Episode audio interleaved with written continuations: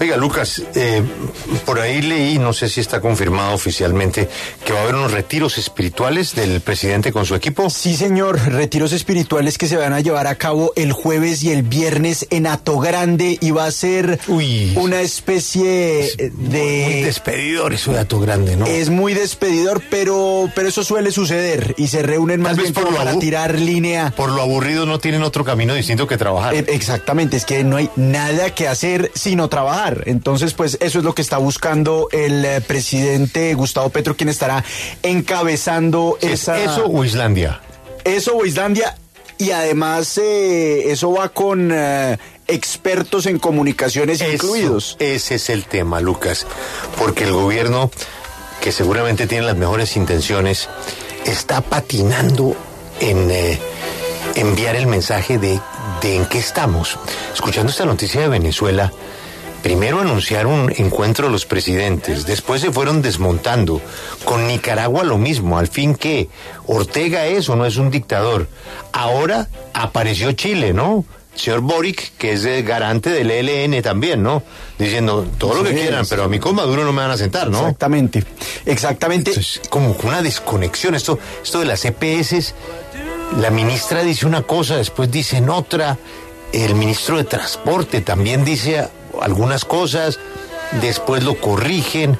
En el tema de la paz total, hay que tener mucho cuidado porque se hacen anuncios muy desconectados, ¿no? El tema Ministro del de cese, Defensa, ¿no? tema, tema del cese multilateral de hostilidades que en un sentido hablaba el presidente de la República y en otro el ministro de Defensa. Así que todos esos temas obviamente y esa coordinación en el mensaje va a ser sin duda uno de los temas esenciales de esa reunión de este jueves y viernes y asistirá, según eh, lo reveló eh, Mauricio Liscano, pues va a asistir Anthony Gutiérrez Rubí. Ah, Usted sabe, señor. es el Español. experto español en comunicaciones eh, que ayudó a Gustavo Petro en la campaña y que va a intentar unificar ese mensaje de gobierno. ¿Sabe qué necesita el presidente Petro? Bueno, es que desde aquí darle consejos al presidente es lo más fácil que hay, ¿no? Uno cómodamente aquí en una emisora. Él necesita tener un speaker.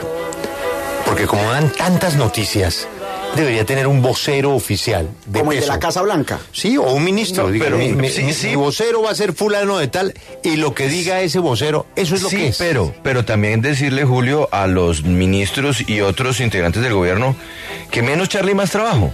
Porque es que todos están felices dando entrevistas, eh, hablando en medios, yendo a foros, a convenciones, a congresos, y parece que cada cual tuviera su propio su propia línea de discurso. Entonces, más bien, pues a los todos ministros tienen sus, eh, hablen menos, ideas. trabajen más y más bien centralicemos las comunicaciones, porque si no, vamos a seguir No, viendo este yo- desastre. Yo sí creo que están trabajando. Lo que pasa es que cada uno tiene su libreto. Por eso, pero menos, menos foros y menos entrevistas, porque es que si no es imposible. Para, para eso la idea, Juan Pablo. Un vocero que cita a rueda de prensa todos los martes y jueves y actualiza. Mire, lo de la paz total va así. Lo de la propuesta de sometimiento de los eh, criminales va así. Lo de Venezuela va así. Lo de Nicaragua va así. El embajador en Londres va a ser tal. La directora de Procolombia va a ser fulana de tal. La ministra de Salud eh, tiene unas ideas. Aquí no se van a acabar las EPS. ¿Qué, qué tal ese cuento? Entonces usted pregunta, óigame, ¿van a acabar con el sistema de salud en Colombia? No, no. La señora tiene unas ideas. Hay que matizarlas, ¿no? Es que, eh, Lucas, si algo está funcionando eh, medianamente dentro de la tragedia, es el sistema de salud, ¿no? Sí, pero Sobre todo el cubrimiento. Así no lo cree el gobierno del presidente Bueno, Gustavo entonces Petro. que- han hecho críticas que de fondo, pero hay que decir que hasta el momento ha habido unos mensajes muy fuertes contra el sistema actual de salud, Dale. pero no hay un proyecto de reforma a la salud consolidado y se espera que el borrador definitivo se presente en octubre. Así que, de acuerdo con usted, esa figura, por ejemplo, funciona muy bien en la Casa Blanca. Hay una persona que responde a nombre del gobierno sobre todos los temas.